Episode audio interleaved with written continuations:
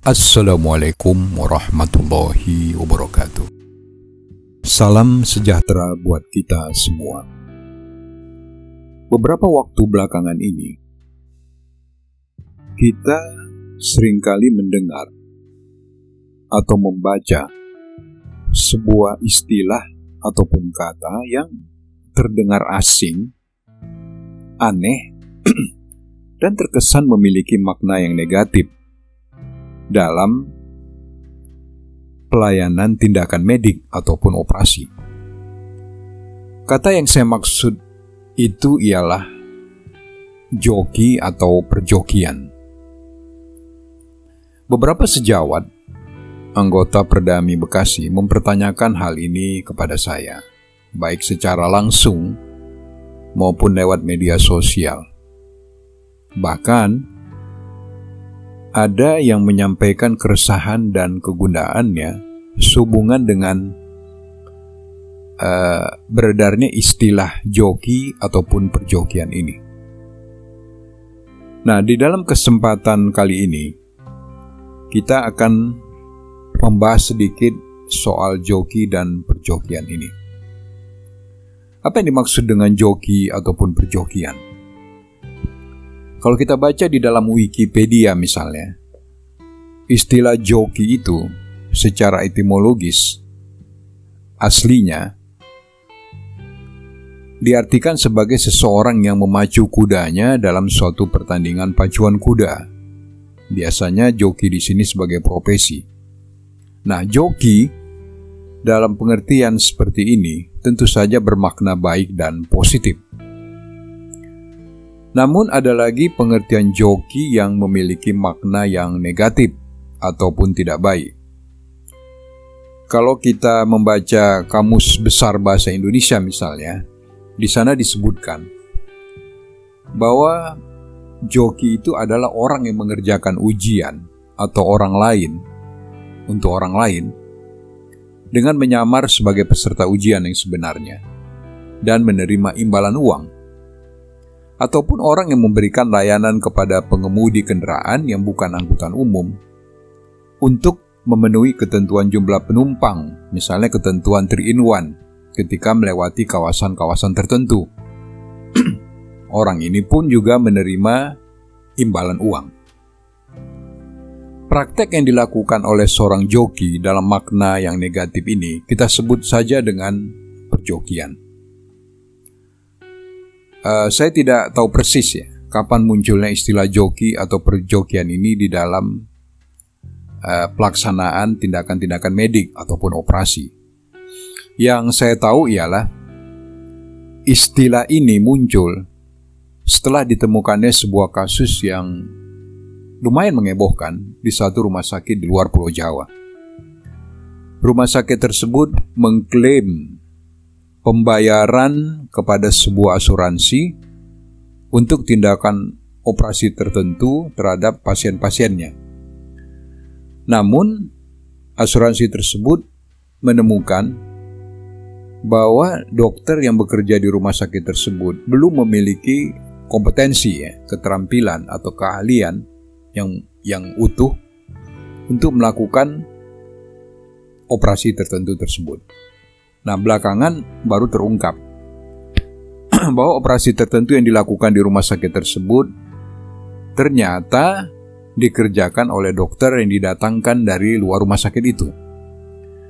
Nah, tentu saja pihak asuransi menolak untuk membayar klaim rumah sakit ataupun uang yang sudah dibayarkan diminta untuk dikembalikan.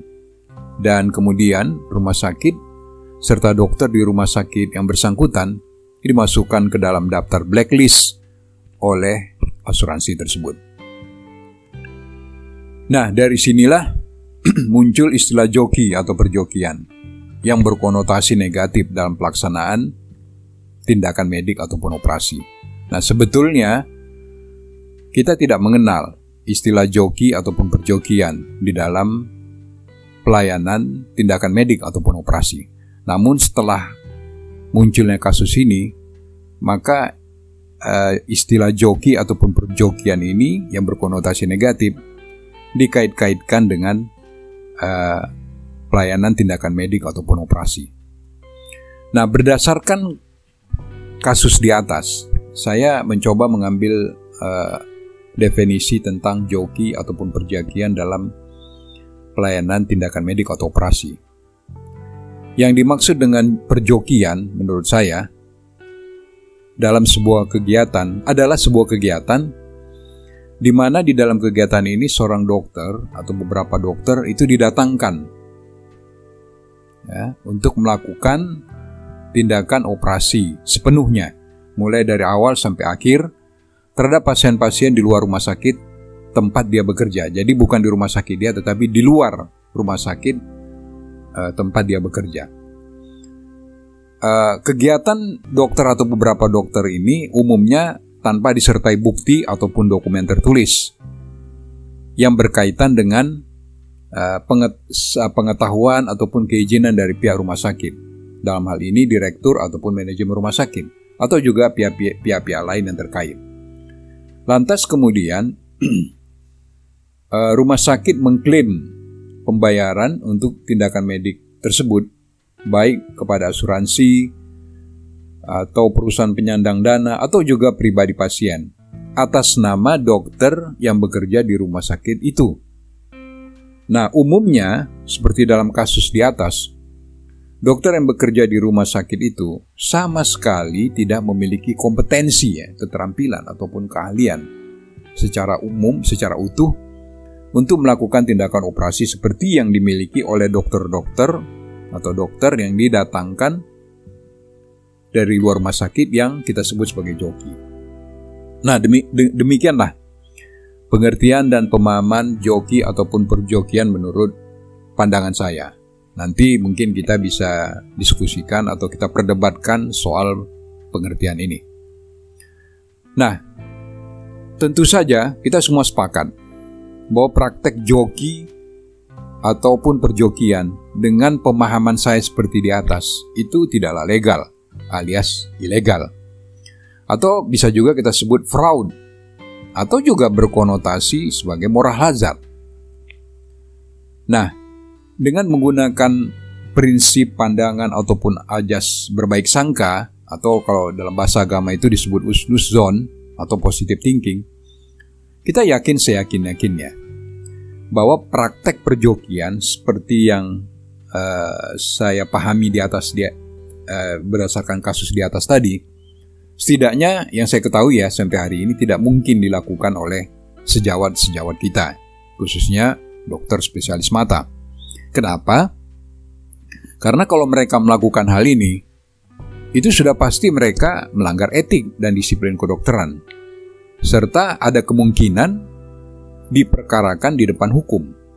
Nah, belum lagi dari pihak asuransi ataupun perusahaan penyandang dana akan menolak klaim pembayaran atas tindakan medik ataupun operasi tersebut dan boleh jadi akan memasukkan rumah sakit serta dokter yang bersangkutan ke dalam daftar blacklist mereka.